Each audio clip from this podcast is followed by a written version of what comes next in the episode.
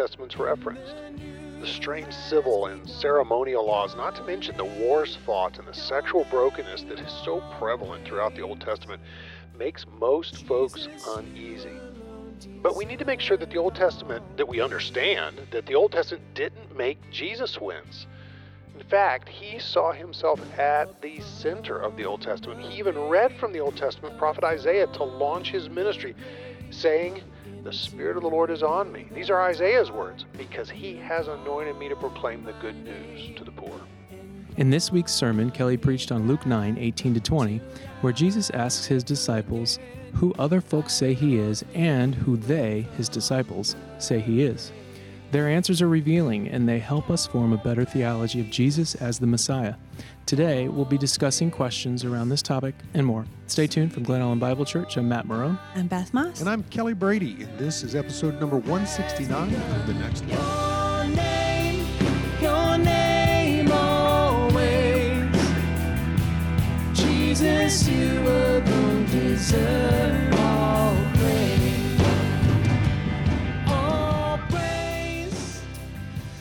Well, good afternoon. Good afternoon. It's afternoon. raining lightly. It's like fall. It's kinda of a sudden. nice. all of a sudden fall Yeah. overnight. after Yeah. how many days without rain, and we had a little bit of Yeah. My backyard has, you know, went from giant cracks in the ground to it's so mushy that I had stacked all this wood and it fell over because the ground gave way underneath it. wait the wood from your boxes, your garden boxes. No, no, no, had? no. I had no. I had stacked some logs Oh, okay. on like a holder, and Yeah. the holder gave way.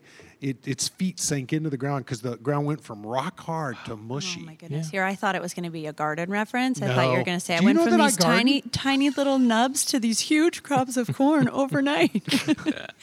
I, I, you just look like a gardener. I've never heard you talk about gardening or anything. Well, if but so for those who don't know, Kelly and I are neighbors. We live across the street from each other. I went over to his house the other day to borrow a, a wheelbarrow, Mm-hmm. and to my surprise, I go into the, his backyard and there are zero garden boxes. Oh. How many did you have? You had like six. Six. You had like six huge garden boxes, may and have now a thousand square feet right now of garden. Yeah. I should add it up. but they're gone. So that's the wood. So he deconstructed all of them and stacked. stacked the wood. That's what I thought you were Mm-hmm. talking about. I'm I'm changing my garden layout. This is what. The, You think you your can do it better? That's hilarious. It's because you've become an empty nester now in the I last couple weeks. You have lots of time to to, garden. What's going to happen with the squat rack? That's what I'm wondering. dude, I've been using it. Have you? You should see. So see his my kids built like a, a Oh Home yeah, the Depot, in-home gym. Yeah. like the do-it-yourself Yeah. squat rack. cement and a couple buckets with two by Uh-huh. fours. I've been using it. I'm Wow. huge all of a sudden. Just I had a guy recognize you today. walking by my house. He and his wife, they were pushing a stroller. He yelled from the street, I like your squat rack. so I immediately flexed. Oh yeah, Yeah, I, I'd use it, but I don't want to get too big. You know, But- right. I don't want. I don't want to be weird You and don't wanna be bulky. that guy? No, I don't want to be that. Guy. too bulky. All right, so um, Kelly copy and pasted from two weeks ago Yeah, one of uh, our questions into our Sunday review, and it said 300 people. Great turnout that. between the two services, and I was like, um, no, so much. So we were much. rained out for the first time in what a month and a half, or Weeks. Yeah. When you right? look at the summer on the whole, Twice is this all. this is the second time, which is pretty oh, remarkable. Oh, phenomenal. Uh yeah, Really yeah, thankful for the gorgeous weather, and mm-hmm. yeah, it is what it is. the drought. Yeah. I mean, That the drought has allowed us to meet every Yeah. Sunday uninterrupted. Mm-hmm. Well, I'll be honest with you. I, I'm not not above or beneath, however you'd say. I'm not above praying for good weather on Sunday mm-hmm. morning. I actually felt bad with the drought issue. I was like, Like well, Lord, I know.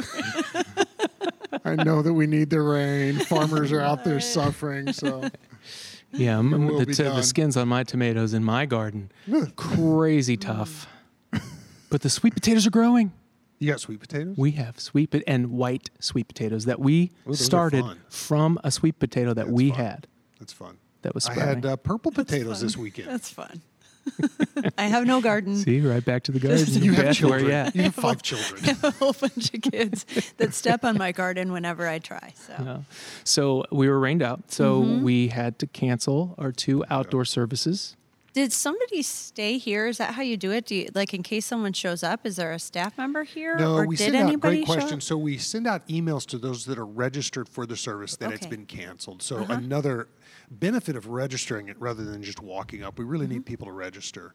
Yeah. And uh, then we also canceled the one indoor service that we had because not enough folks signed up. It's Mm-hmm. a 50 person max, but we've kind of decided that if if 25 don't sh- sh- sign up, then we're going to go ahead and cancel it. We only had five sign up, so I, my sense is people just aren't ready uh, to be indoors or feeling that confident, or perhaps they. It, it may be a safety issue. They don't feel uh, completely at ease, but it may be they don't want to worship with masks on, which we're requiring right now. So I mean, I, those things, or I think it could also just be that if you're planning to come to church at eight thirty, and now you have the option to come to church at eleven thirty, Yeah. that's a big shift That is in how you plan your schedule, day. sure, For sure. yeah. So I also was yeah. kind of thinking, hey, the outdoor service is working so well.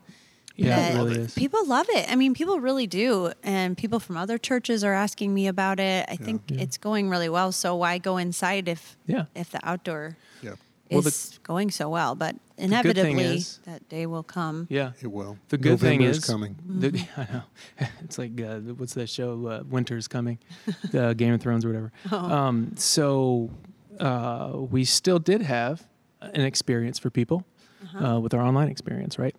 And um, foster led communion. I thought he did a, a good job, solid job there. And um, yeah, my wife was up, Jennifer was up singing, so that was always that's always fun when we get to worship totally. together. Now it's been a couple weeks since we've been together, and there has been an indoor service since we've had our last podcast. Can you speak Oh. to that? Twelve people came. Okay. It was- probably a good run through. I mean, there's probably some and- kinks and- that Mm-hmm. and that's fine too. So yeah, so twelve people came and we celebrated Jesus, and Yeah. Mm-hmm. the word was read publicly and preached, and it was great. So Do you have procedures and stuff you're working yeah, we do the whole dot, you know, maintain social distance, and Mm-hmm. we've spaced the chairs in the worship center so that family units can sit close to each other without sitting close to others. Mm-hmm. Um, it to me, I'll be really honest, it felt kind of sterile. It was difficult. Mm. Um, singing with the mask on is not a lot of fun. Mm-hmm. Um, so, which you know, our kids are experiencing if they're going to school, and Yeah. yeah, Yeah. so it's We teachers are experiencing, and Yep. we we tried to have a little normalcy yesterday, and uh, I think we overshot what we were our comfort level. We went to the outlet mall, really the Okay. Aurora outlet yeah, mall, yeah. because it's outdoor, Sure. and, you know, uh-huh. whatever. And the couple of stores that we did go in, you know, we had put a mask on our Mm-hmm. three year old, and I mean, it was just No, not having it. as soon as I as as I put it on his face, he would go. I was like, yeah. "You're coughing." Yeah. Uh, yeah. So It's a strange reality. Mm-hmm. Um, let's go into some questions. Though we've got some good questions. Yeah, and so question number one is from uh, Mark Wilkerson's text Right. two weeks ago. yeah, because we've been off for a couple weeks with the off for a couple podcast. So He this question on- came in. He preached on Ecclesiastes, right? Yeah, Yeah, And, Mark did um, a great job. That was a really great service. it was good. My sense of it was these are uh, core lessons that Mark has been learning just at a very personal level. Yeah. What do I do with the frustrations I experience in this life? And I thought it was a blessing to Yeah. those that. You know, heard. speaking of Mark, excuse me. Speaking of Mark, it reminds me of the videos you guys put out last week. Some programming videos that were really, really great. Um, laying out, outlining ways to get involved this fall. So. Yeah.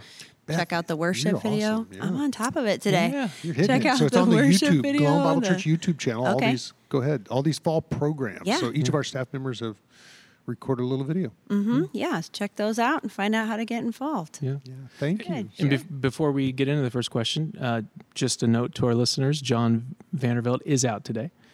Um, he Vacation. is. He is. He is. He is uh, planning for his fantasy football draft, which is coming up in a tomorrow, and he you wanted. serious? Working hard on that. No, he's taking some time off, so he is off from the podcast. So it's the three of us today. We are going to do the best we can at making this interesting, um, without one of our pistons firing. So uh, here we go. Question number one.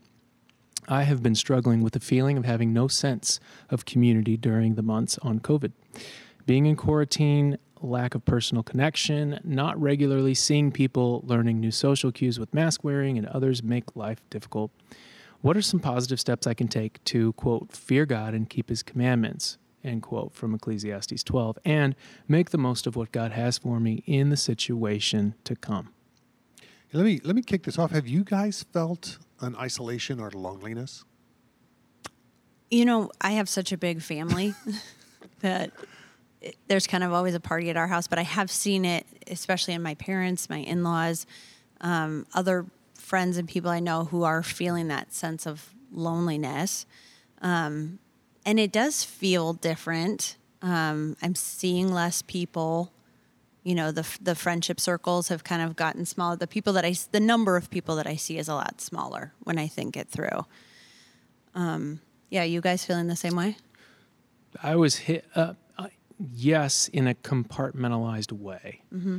Um, from a worship perspective, mm. from a worship ministry mm-hmm. perspective, I was hit with a big stick of just, gosh, uh, when we did our, um, when we had our service, our mm-hmm. indoor service, and I, you know, we were getting everything ready, and I walked into the back room, and I saw like a couple of the people who served, like someone had their purse sitting back there, and I just, I had not thought about in the last six months. We used to be back here on Sundays. Uh-huh. A lot of us mm-hmm. crowded in this small mm-hmm. room before you know service, in the middle of service, in between music and, and sermon, and it was just it's a sweet time mm-hmm. um, where you get to know people better and pray for people. eh, You know, talk about whatever. Eh, And I just realized, wow, it's been six months since we've done that, and it made me really sad. It made me miss I- so from a ministry perspective, ugh, yeah, and and sometimes walking through the worship or through the welcome center, or mm-hmm. you know, seeing walking down the art gallery hall and mm-hmm. just missing people and get. So, but from a family perspective, and I, we live on a, we have an exceptional block. Mm-hmm. There's a lot of kids. Um, it's no a- joke. There may be sixty children on our block. on our- Wow. right, I mean, it's and not just 60 Yeah. children, but like kids under the age of 12. Yeah, I mean, it's freakish. Yeah, a half of that number is just my house and the house next door, the Fideschi. yeah. There's a lot of kids. So I, it's Matt, I, I had that same experience. Um, John Foster had the men's fraternity table leaders in the building the other day. And so they were gathering, getting ready for the year to kick it off. And I hadn't seen a volunteer group meeting in the mm. church Yes. in months. And mm-hmm. it, it brought me such joy just to see these folks gathering, getting ready to lead their areas of ministry. And mm-hmm. Is it's just that why we loss. had a box of Dunkin' Donuts? Yes. i- left over in the kitchen. Do you know how long it's been since I've walked in and seen that? and had to resist that temptation. and had to resist that. I forgot all about the temptation. I did resist. I did resist. too. I think it's moments like that where you know we just plug away with life, and then we have those moments where we realize we're missing something. You know, I was on the phone this morning with uh, someone struggling with some family issues, and um, I feel it, the freedom to share this. But this person lamented the fact, you know, all my normal venues for cultivating community are literally under lock and key. The church, this person hadn't been to the church in six months. Uh, they have little kids, so they've been excluded from the the reboot of church programs because most churches aren't providing little kid programs yet. Uh, we're going to start in the next few weeks, but so he he was lamenting I can't connect at the church, the gym I used to go to where all my friendships were. I can't connect. I, I know a number of twenty somethings that just graduated from college. They moved to another city, mm-hmm. and all the gyms are closed. All the churches are closed. They're doing their job remotely Yeah. from a new apartment they just rented. They know no one in the city. that's hard. That sounds like a recipe for bad things to Yes. happen. That's Yes, it really does. hard. Uh-huh. Isn't that hard? I know a number of kids that have uprooted for a jobby job. We got to get jobs. Mm-hmm. Yeah. And they got these great jobs and in a city where they know no one Mm. and they're remote working in that city, Yeah. hoping that the doors to their offices soon back, you know, open. Yeah. Get, it's just really, really hard. Mm-hmm. That is hard. yeah. So this person's not crazy. This Yeah. is No, this So how do we make? the- what- Maybe we could give some uh, Hey, some me- examples of how do we make the most of the season God has us in. Yeah. Let me read, as y'all are getting ready for examples, the verse this person references at the end of, of Ecclesiastes, which famously describes how we can feel as though we're spinning our wheels. Vanity, vanity, all is vanity. We can feel a purposelessness in life if we're not careful and get sucked into that and, and have a real deep sense of loss. At the end, in conclusion, he says, Now, all has been heard, the writer of Ecclesiastes says. Here's the conclusion Fear God, keep his commandments, for this is the duty of all mankind. Kind of a two pronged approach. And Mark did a good job talking about fear is not, not terror necessarily. Fear of God is a reverential awe, and be struck by God's awesomeness. Yeah. And then that draws us into commandment keeping. And so this person asked, what commands? What's it mean to keep our com- the commandments and when we're feeling life is vain or purposeless?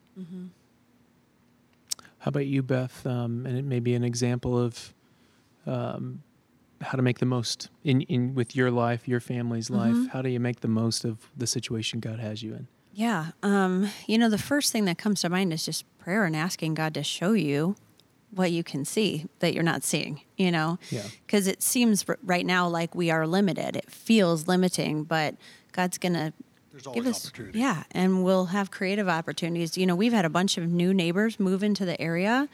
Um, that's been opportunities to That's invite cool. people to church. Actually one of them has um, viewed the online service. Um, so there's opportunity there um, and I think, you know, it's interesting looking at this uh, new social cues with mask wearing.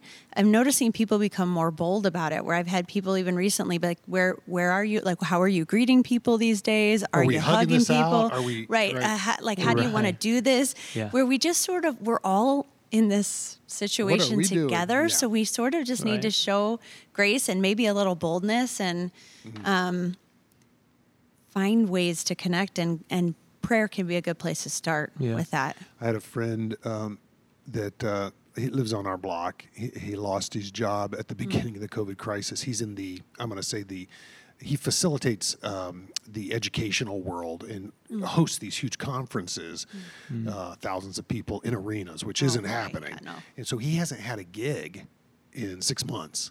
And just I just was hurting for him, just hurting. And so m- the the command to love your neighbor as yourself, I just thought, well, I'll just go over and sit and listen. I mean, misery loves company. I can be company. So I just go over and sit and listen. Uh, it was a, a way to, I thought, I feel like I was able to encourage him. No, that's good. That's good. That's a good word. To, man, instead of wondering what y- you can do for you in this Yeah. season, maybe just serve somebody. Yeah. Um, I'd say that's probably an area that um, like just trying to serve my family. I've been working on my anger. I've been working on mm. trying just to be a nicer parent to my kids and not mm-hmm. having my gut reaction just get mad when they, mm-hmm. you know, do something that I've told them for the 20th time in an hour not to do. And like, you know, just eh, trying to see myself as more of a, a coach in life rather Yeah. than um, just a, a mean disciplinarian, you know, um, just working on stuff like that. Like this seems mm-hmm. like a good season to be doing that.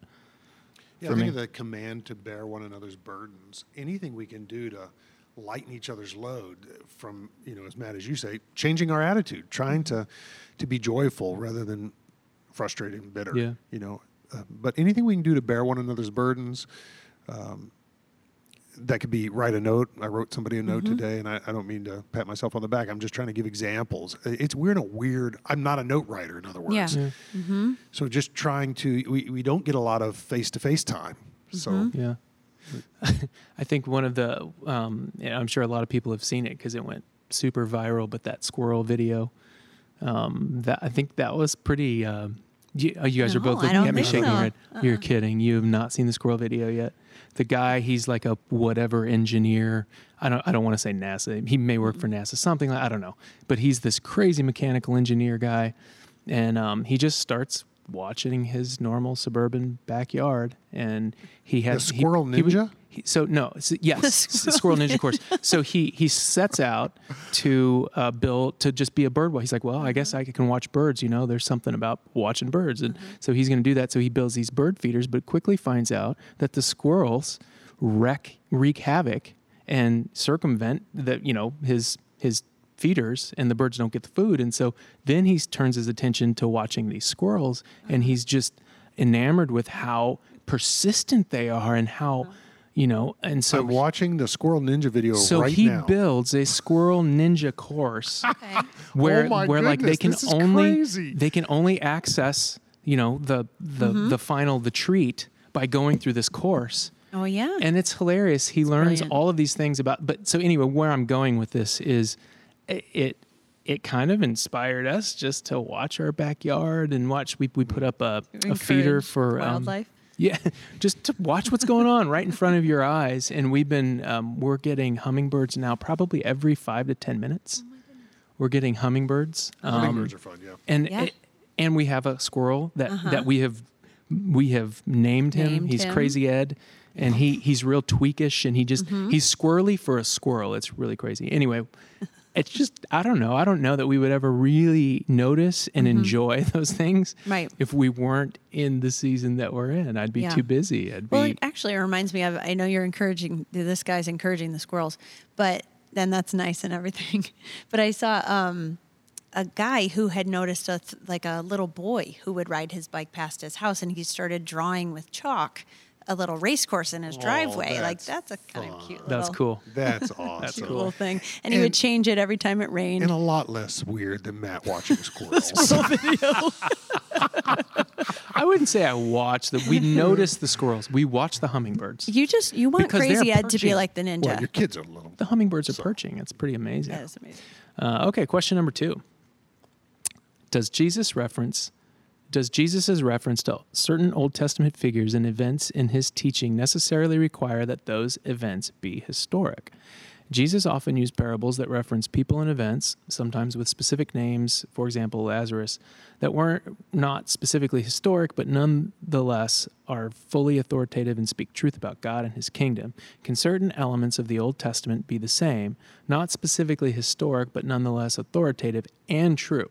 Can a Christian take this view of those parts of the Old Testament for which specific historical basis is debated, for example, the creation, without debasing the Bible's place as God's word?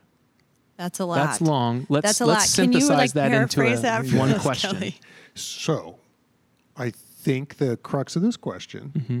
is can you be a Christian and debate, doubt the historicity of certain Old Testament narratives? There it is. So, I would say, sure, you can be a Christian and have horrible theology. No, I love that. I love that you. This is a, a conversation that I think I began with you when I first came on board here, um, just about all kinds of. Can you? It's it's an interesting and can be a dangerous question to start off with. Can you be a Christian if and then blank? Yeah. If you believe this, if you believe, especially in the season that we're in right now, because you're hearing this thrown out. Can you be a Christian and vote for Trump? Can you be a Christian and not vote for Trump? Can you be a Christian and vote for someone who? I Well, there's mean, a there's a well-known pastor um, that that says true Christians will only vote for Trump, right? Exactly. and, and we just need to be really careful there because Trump doesn't make it into the biblical text. I mean, it's not ask Christ in your heart and trust in Trump forever. So I just I think it's really dangerous. We need to be careful how we describe what it means to be a Christian, and I, so yes, on the historicity of Old Testament narratives, um, stories, there's a lot of debate about what has to be taken as historic, historically factual, having happened events. And uh, now, while you can be a Christian, so I, I define a Christian as someone who's trusting in Christ alone for salvation. That's a pretty narrow definition. Um, and so, you know, frankly, uh, you can be a Christian and not have you. You can be a Christian and never have read the Old Testament. We need to be honest with ourselves. You could be a Christian and not even know an Old Testament exists. I mean, you take uh, this, the story of redemption in, into, into tribal settings. We, you may or may not start with the Old Testament Yeah. in, in those stories. You may, but what it what it means to be a Christian it can be fairly narrow. Now, at the same time, I would say that more truth is better than less truth. And so we do have the Old Testament. We we we do need to wrestle with it. So you know, I don't want to reduce Christianity to its lowest common denominator and then say that's all we're shooting for. We do have the Old Testament, so Christians can can take all types of views on what Scripture is saying. We want to wrestle uh, with what is correct when it comes to the historicity of Old Testament uh, stories. So I'll bes- begin by saying, I believe there are Christians who don't believe things like Adam and Eve are literal historic figures. Yes, I, I think you could be a Christian and not believe that uh, there was a global flood in Noah's day. And when you say be a Christian, you don't mean just in practice, but you you mean being saved, Born again. born again. Yeah. Born, right? Yes. Trusting in Christ alone for your salvation. Yeah. Right. So it it's possible to disagree on the historicity of these types of mm-hmm. events and still be a Christian. I mean, n- we all need to be really careful about claiming that we know it all mm-hmm. theologically. Right. Um, One of my questions, I, I kind of remember this conversation initially. We were, I was talking about, you know, could could you really be a Christian if you believed, you know, X Y Z? Mm-hmm. Because I believe X Y Z is wrong, and and so and my question to you was, if you have the Holy Spirit in you, if you are really born again and you have the Spirit, d- doesn't the Spirit reveal to you the truth in time? Like at some point, don't, and then. Yeah, that was something when? I was no, I Yeah. wasn't arguing it. I was more wrestling Yeah. with it. Mm-hmm. So- I- that that was kind of the when I when we had first had that conversation. That was what I had kind of been Yeah. Mm-hmm. taught. How or can they claim or- to be or really be a Christian, right? And live like X or believe X? Mm-hmm. right for mm-hmm. for for a lifetime? and right, you were right, and you were wrestling with various Doesn't lifestyle. the, doesn't the Holy Spirit speak up with that at some point? Doesn't Yeah. doesn't the conviction happen? And, and if it doesn't, then can you reasonably conclude that well, yeah. maybe Well, the when Holy are you going to get over your anger and stop yelling at your kids, right? So And that's what you started talking about. Not specifically my anger, but just in general, sin. Right, and and I'm and the Holy Spirit's at work in me by God's grace, and I'm I'm more godly today than I was yesterday. I think uh, He's growing me, He's working on me. But you know, Yeah. the pace of the Holy Spirit's work and the revelation that God gives us is it, it's His fruit He's bearing. It's not Kelly's fruit; it's the fruit of the Spirit, and Yeah. so the debate's great. I want more truth, not less truth. Uh, we do have the Old Testament, so we're going to wrestle with which of these are historically verifiable. And there is a lot of debate about whether and which stories in the Old Testament are historical events. This type of debate is good. It's helpful. It's important to recognize God's Word contains different types of literature, so different genre of literature. Uh, some of which, some of the literature describes reality figuratively, metaphorically. So the psalmist says, "Love the Lord." You know, I love the Lord with all my heart. I'll sing your praise. I'll, well, he's not. He's not. We actually know that he's not. That's not a scientific statement. That's a, mm-hmm. that's an emotive statement. It, it's I'm loving you with Yeah. my whole being. So we we understand that the Psalms are poetry, and and we understand that the Exodus narrative is describing history. The question is is it literal history? There's a category of history writing that that Bible scholars use. They describe it as historic theology, which is meaning that it's it's it's a history communicating theological truths and we can debate about the factual nature of it while affirming the theological truths in that are being communicated. Yeah. Um, so I, I, you know, for example, just as we know that the lyrics of a song are communicating truth in a way different in a way than the CNN news tonight will communicate truth. Both are aiming at truth and describing it it differently. And so we need to, when we approach the Bible, we need to we need to wrestle with what type of genre of literature are we are we mm-hmm. reading. Um, and so when it comes to the fantastical stories of the Old Testament, there have been a lot of scholars over the last several hundred years that insist that many of the events in the Old Testament are not meant by the author to be taken as historically true, hmm. but spiritually true hmm. or a historic theology of mm-hmm. types. The problem is that this type of hermeneutic, interpretive practice, quickly makes its way into the New Testament as well. And there are churches in Glen Ellyn and in Wheaton that say the resurrection of Jesus is not a factual event in time and space, but a spiritually true event, which we believe c- completely undermines uh, the reading of Scripture, which the authors of the New Testament in the way that the authors of the New Testament meant for us to read Scripture. Right. We clearly believe that they're reporting a, a factual event. Christ was dead one day, buried three days, raised a third day, and that that's a his he physically suffered. He was physically raised. Well, there are Christians um, that say, well, it's a spiritual truth. Okay, let's play this game then. No, no. Can you be a Christian and believe that it was a spiritual event? That it was simply a, only a spiritual. Only a event. spiritual event. Uh, there, Would I there be a line drawn there? it- there would probably be for me. Yeah, I would be really concerned um, because the sin for which Christ died is not simply spiritual. Right, right. You know, I, I, I actually historically have sinned against people. Right. And, and so I need an actual historical savior in time and space would be my argument. So yeah, see, that's my point. If we're not careful with our hermeneutics in the Old Testament, they bleed quickly into our mm-hmm. hermeneutics in the New Testament and how we handle all history. So I, I think this is an important debate. Hmm. Yeah, and I think when we talk about people being, can you be Christian, this and that, maybe it's a better, I maybe it's better to rephrase that like, is it wise to be a Christian in X Y Z mm-hmm. and do or not do, or instead of can you be a Christian and do or not do X Y Z? What's the lowest common denominator? Uh, So uh, back to my, you know, we want as much truth, and we have nothing to fear from the truth. Yeah. So we want as much truth in our lives, and we want to be walking in as much of the light. Yeah. You know, in my house, I, you know, I, I want the windows open and the lights on. I want as much light as I can get in my life. Yeah.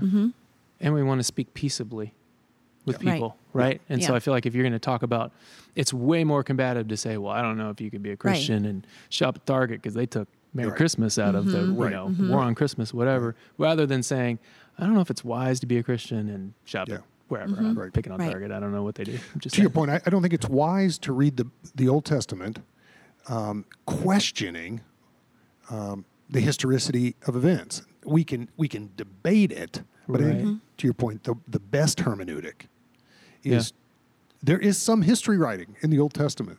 Yeah. So when we read the Bible, our work is to read it as best we can from the perspective of the original author, doing our best to discern that original author's intent, whether they're writing poetry, is their intent to write poetically? Is it their intent to write uh, historic Yeah. events? And I argued that one of the ways we can know how to handle the Old Testament, I argued on Sunday, the Old Testament stories, is to see how Jesus handled them as as well as how the rest of the New Testament authors handled them. And I'm, I want to I want to get to some of the other New Testament authors. So I gave references to how Jesus handled some Old Testament stories that we find fairly fantastical, and many people, including many Christians, want to say aren't meant to be historic events. But yet Jesus handled them as historic mm-hmm. events. Mm-hmm. Noah and the flood. Jesus actually said, "As it was in the days of Noah." Now, That he- sounds pretty yeah, histor- no, the- hi- What's the word? Historic. historical. Historical. There you go. yeah, That's so the word. so there was a real Noah. He had real Mm-hmm. days, and there was a judgment. He- Jesus says, "As it was in the days of Noah, so it'll be in the Mm-hmm. coming of the Son of Man." His point is, people are aren't going to see it coming. There were Yeah. many in Noah's day that didn't see it coming, Well, and that's inferring that people would know that story. Yeah. That it was something that happened. and they would affirm its historicity. Right. Sodom and Gomorrah. Um, he says it'll be more bearable for Sodom and Gomorrah. So real Jesus apparently thinks they're real cities. Uh, the Garden of Eden. He in Matthew 19. There's a debate. He's asked about the permissibility of divorce. He harkens back to the way it was in the garden: one man, one woman. Um, for life. And so he talks about divorce in its permissibility with a framework pre fall, Garden of Eden, and, and talks about God's intent there. And so the Garden of Eden is a hotly debated. I listened to a podcast last week where Adam and Eve were, were defined as his.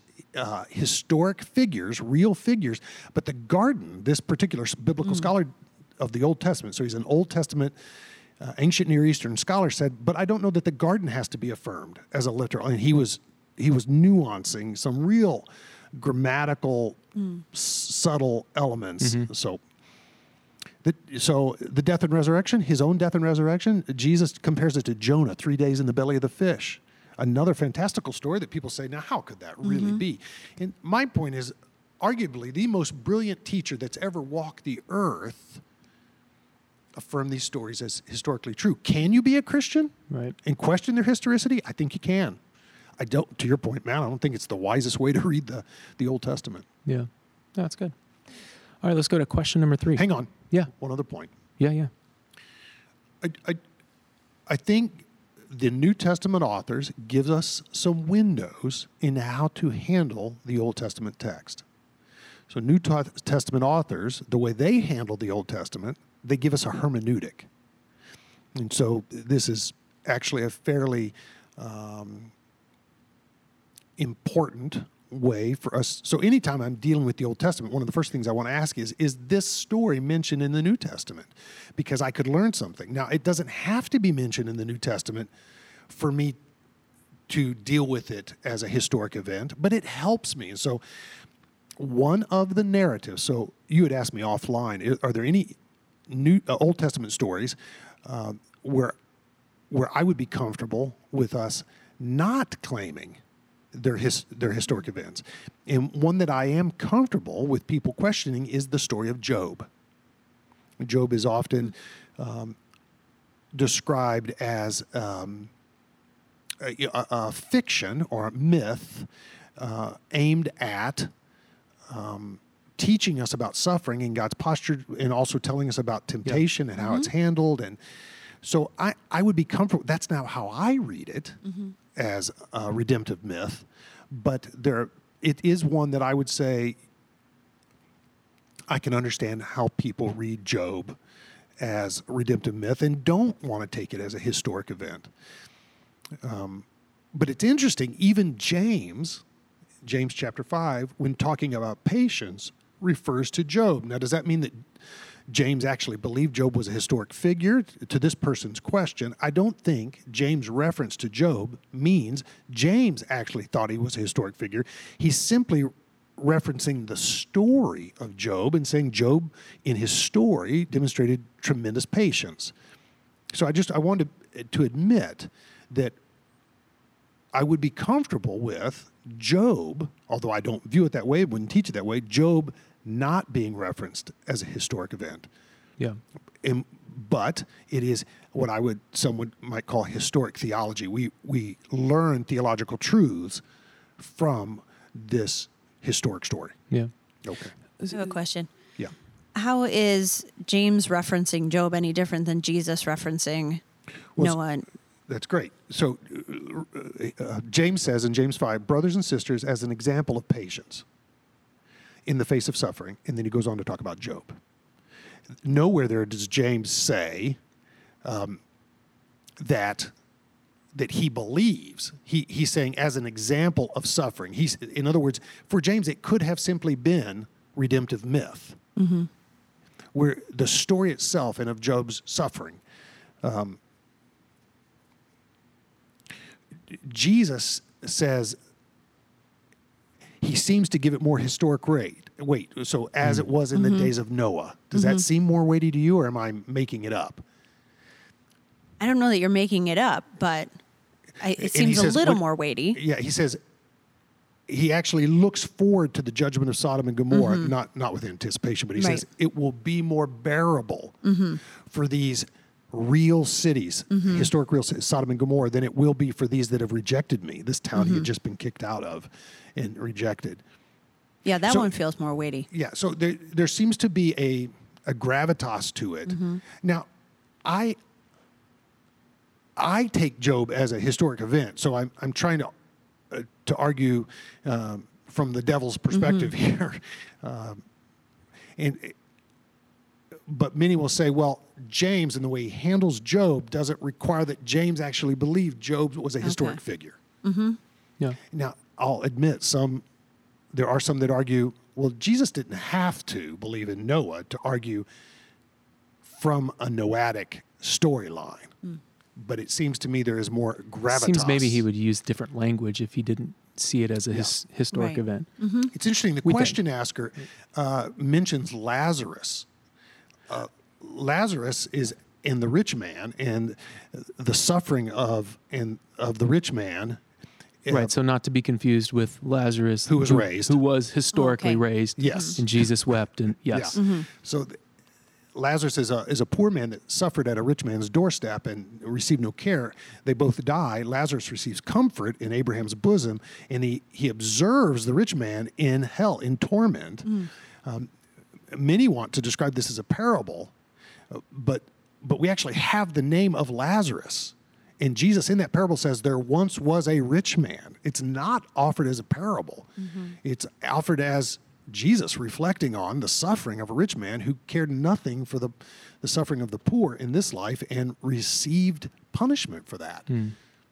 We just need to read the, the text carefully. Yeah. All, all that to mm-hmm. say is, I, I think there is value in debating this. Mm-hmm.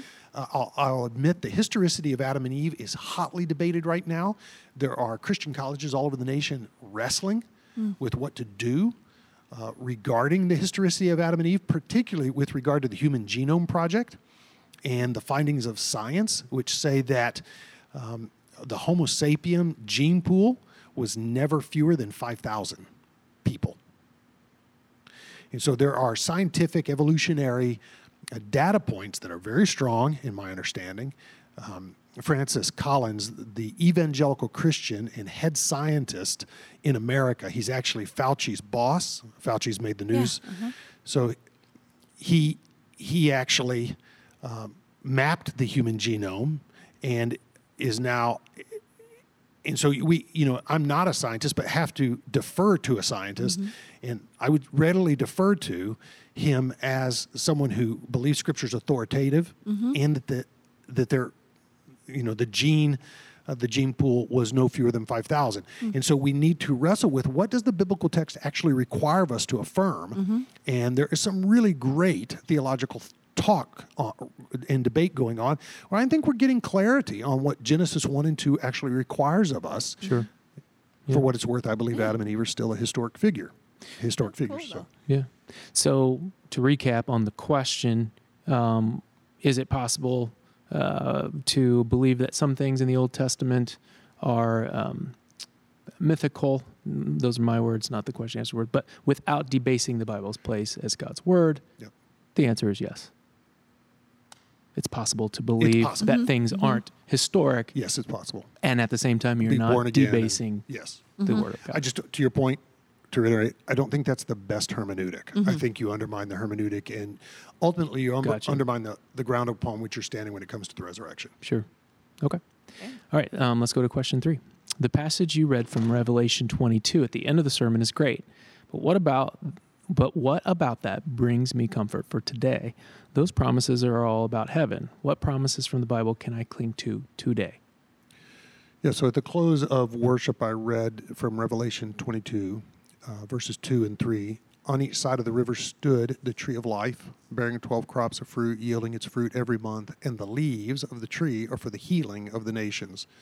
No longer will there be any curse, and the curse has to do with death and our suffering because of sin in the world. I, I read that again because for those trusting in Christ, healing's a certainty, whether it's now or then. And that's a tremendous comfort. In fact, I don't know how we suffer, how one would suffer in this world without that comfort. There'd be a lot of um, darkness to, Yeah. without the, the hope of healing. Um, but at the same time, so the theologians call this the now and the not yet. There is a now element to the to the reality of Christians. Um, we we celebrate now the resurrection of Christ. We enjoy now the fullness of the Spirit, of the presence of the Spirit. But there's a not yet element to our reality as well. We're not in the kingdom yet fully. In fact, we're to pray, Your kingdom come, Your will be done. We don't have the fullness of the Spirit in the way we will then. Yeah. And so there's now not yet reality we live in.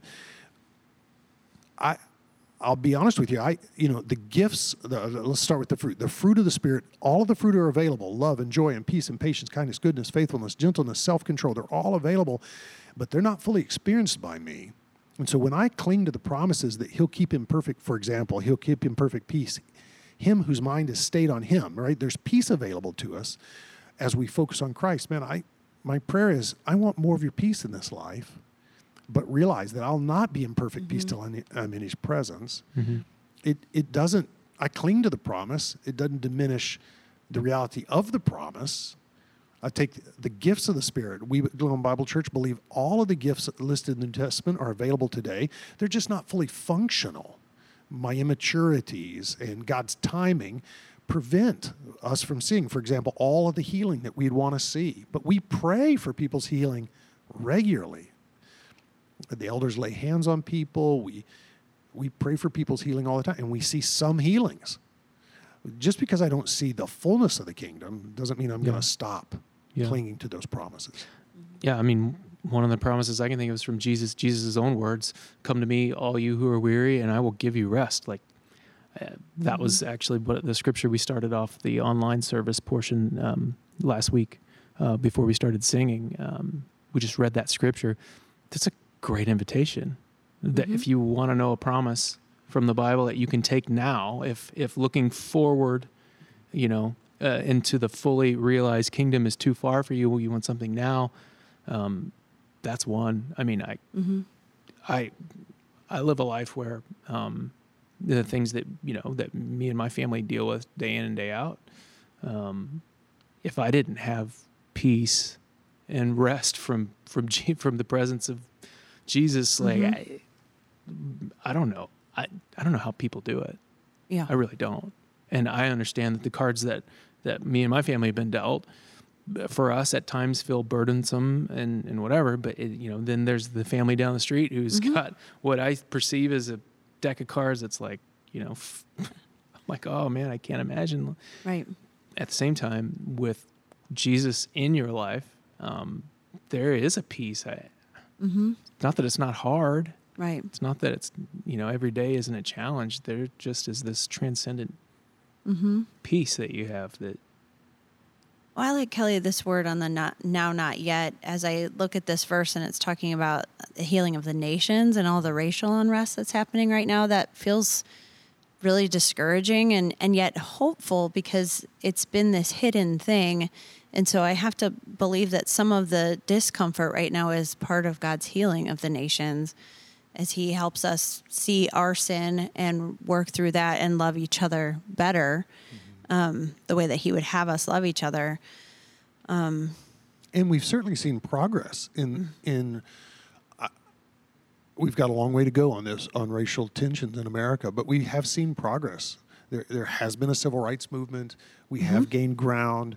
Uh, the church, uh, particularly the white uh, suburban church, is, is increasingly waking up to the opportunity to care for those who are marginalized and oppressed. So there's been a lot of prog- progress. I mean, I think about yeah. I mean, not to get off tangent and talk about racial stuff, but I mean, I think about what what it looked like when Barack Obama was elected, and I mean, yeah, like in every major city in the United States, there were massive celebrations. Like, mm-hmm. I mean, yeah, like you said, we have a long way to go. There's a lot of messed up stuff still happening, but you know, like he he he beat out John McCain Yeah. he beat out the the man, the old white man, war Yeah. hero. I mean, wow! Mm-hmm.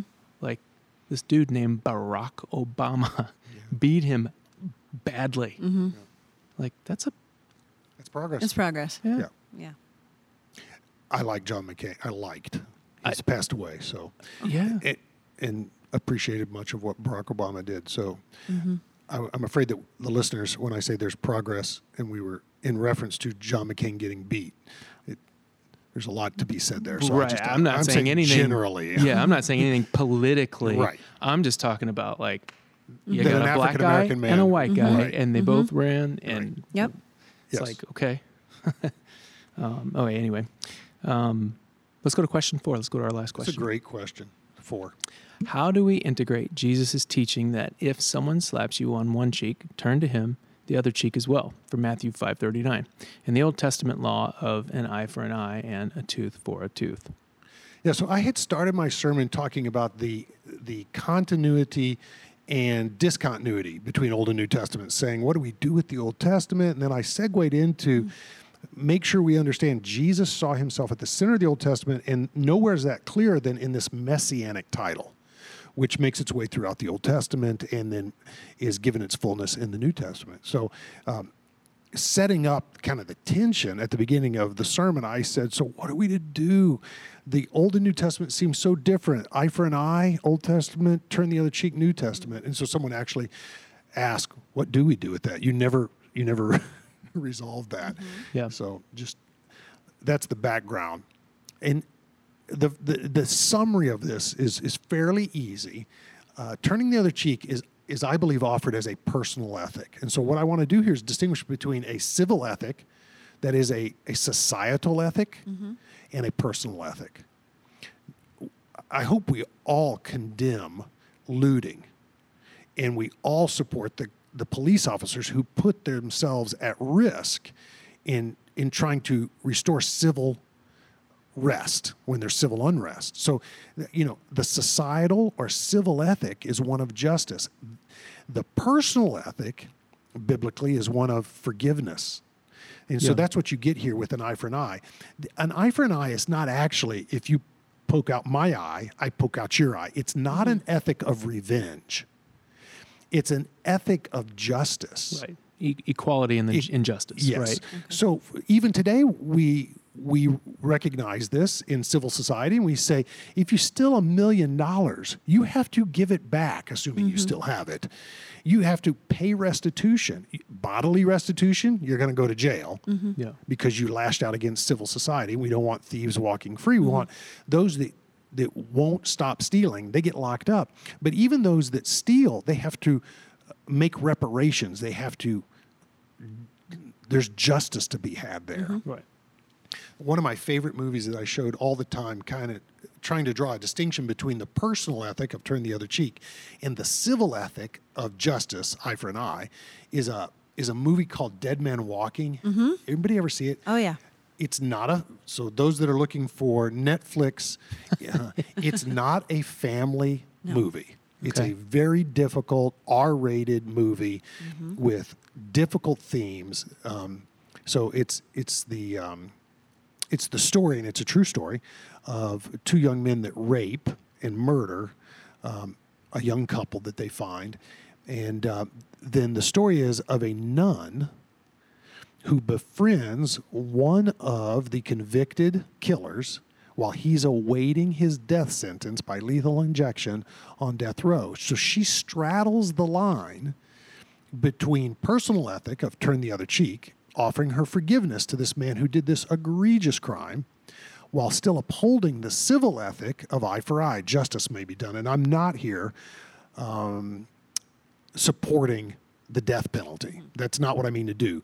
I, what I mean to do here is say that there is justice at a civil level for those who commit crimes, and rightly so, while we still are called by the biblical ethic, the personal ethic, to turn the other cheek. And in the in the movie, the parents of those who victimize, some come to the place where they can offer forgiveness, some do not. Mm-hmm. Hmm. And they lash out at the nun who's being kind to the man who's headed to mm-hmm. death.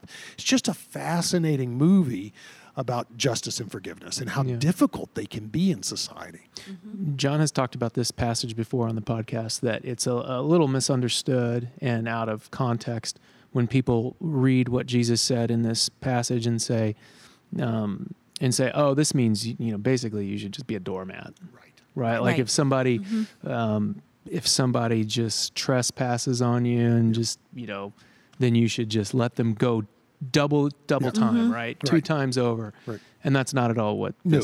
the context of this no, is because talking about. we all know that when someone treats me as a doormat, it's not good for them to get away with that. Mm-hmm. We also know that if someone slaps me on my cheek, reading this closely, it's my choice to offer them the other cheek. So, in other words, it's it's a personal ethic. I'm going to risk further harm in some cases if I believe it will communicate and care for the other person and and myself. So there is a. It's not as simple as saying we're to live as doormats. Um, I heard a brilliant teaching once on this on how to raise Um, people that can truly love their neighbor as themselves. In other words, to love my neighbor as myself, I have to love myself and understand how I'm loved by God. It is not loving towards others to let them get away with bad behavior. In other words, no one takes this mm-hmm. ethic and raises a two and three year old. Oh, just mm-hmm. let them slap you on the other cheek. We know it's not in the best interest of the two and three year old to mm-hmm. do that. No, this is an ethic of forgiveness, of the call to rebuild trust, rebuild relationship. It's really not a call to live as a doormat. Mm-hmm. And so when my kids were young, it, I said, if someone meets, mistreats you, you should stand up for yourself and forgive them. it, it's a both and. So. Yeah. That's good. Beth, anything? You happy No. with that? I'm happy with that. I- I'm, I'm thinking about Les Mis, the priest who, when Jean Valjean steals his silver and then gets caught, but the priest says, "Hey, you know, you forgot the candlesticks too." We're, Right. Yeah. so and it has a great impact on his life. Mm-hmm. And it's it turns his life around, yeah. Help me here. It's actually the police officer who doesn't understand the biblical ethic. Mm-hmm. Uh, what's it? Javert, Javert. who doesn't understand the biblical ethic of forgiveness and grace, and doesn't know how to put the. He actually he goes overboard on eye for an eye, Mm-hmm. Right. and there's no redemption. Mm-hmm. There's the justice system never actually produces uh, redemption. Mm-hmm. It's, it's a great story. Yeah. Javert. All right. Well, that's all the questions we have for you today. But if you have any further questions, comments, or concerns, don't hesitate. Text the Next Level Podcast 630 474 6164. Our podcast is dedicated to answering listener questions on two levels answering specific questions about last Sunday's sermon, as well as general questions regarding the broader topics within the Christian faith. We love God and believe that Scripture is a primary means for getting to know Him, and our hope is that this podcast extends the learning opportunity for all who want to know God better, strengthening not only your faith, but my faith and our faith together. Thank you for joining us, and thank you, listeners, for tuning in to the next level. All praise, all praise. See the old life has gone, and the new